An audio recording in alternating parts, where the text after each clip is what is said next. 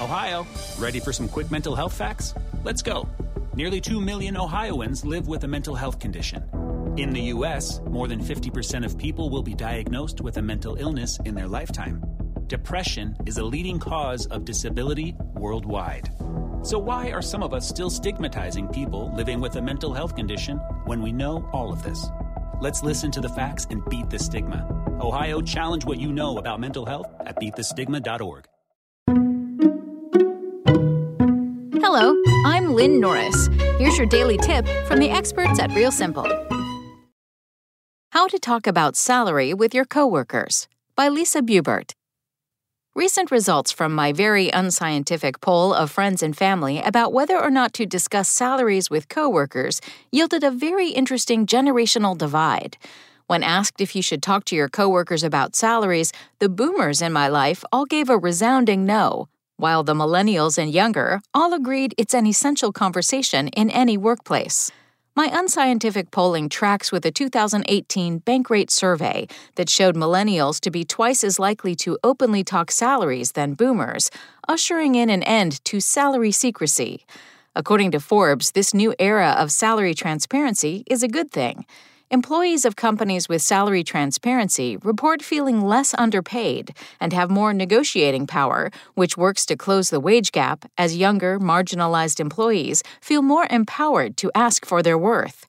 While we may agree that talking salaries is good for employees, there's still that pesky taboo around actually doing it. Here's how to shed the salary shame and bring the paycheck conversation to the water cooler. Most employees report deciding against talking about their salaries due to the strong taboo around discussing money with coworkers. But the fact remains that workers receive better pay and report higher satisfaction with work when immersed in a culture of salary transparency.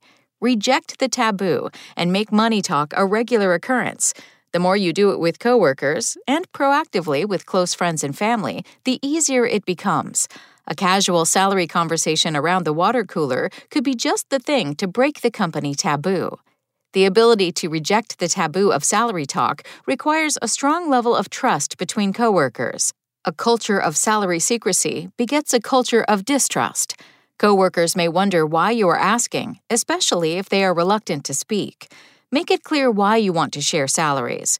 Maybe you're both hoping to negotiate a raise, and salary transparency can put you on stronger grounds. Maybe you want to create a culture of salary transparency at work, one where all workers benefit from knowing their value.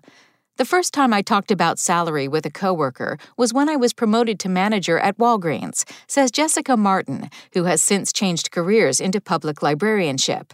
She says her new role didn't come with the pay bump she expected, but she also wasn't sure what to expect because no one discussed salaries. But she found an in with her new coworkers in management who empathized with her position. I was pretty close with my fellow leads at the time and asked if what I was making was actually a fair amount. I came to find out that it was actually a lower rate, especially for the skill set I had she was able to ask her supervisor for a raise more in line with what the other leads were being paid, and she got it. It's not unheard of for some companies to require salary silence among their employees, not just as a request, but as a command. Look at the fine print on your hiring contract and make sure you aren't barred from discussing salary with fellow coworkers. As a self employed contractor, there are open discussions about appropriate rates for various services, says Adrian, a musical therapist and schoolteacher. I contract with one particular agency who forbids discussion of rates amongst contractors. If a non disclosure clause exists in your contract, try negotiating a change to that section before signing. It's important to note that the National Labor Relations Act does not allow employers to bar employees from discussing wages and working conditions amongst themselves. However, according to Alison Green of Ask a Manager, employers do have free rein to prohibit these discussions during work hours and on office campuses. Salary transparency isn't just about negotiating better raises. It can mean a closing of the pay gap and bringing gender and racial equity to workplaces everywhere. The reality is that the secrecy surrounding salaries typically benefits the organization more than the employees, says Kim Elsesser, a senior contributor at Forbes. When pay is transparent, organizations must be able to justify each employee's salary, thus reducing or eliminating any type of bias. Thanks for listening. Check back tomorrow or go to realsimple.com for the latest. SpokenLayer. Ohio, ready for some quick mental health facts? Let's go. Nearly 2 million Ohioans live with a mental health condition. In the U.S., more than 50% of people will be diagnosed with a mental illness in their lifetime. Depression is a leading cause of disability worldwide. So, why are some of us still stigmatizing people living with a mental health condition when we know all of this? Let's listen to the facts and beat the stigma. Ohio, challenge what you know about mental health at beatthestigma.org.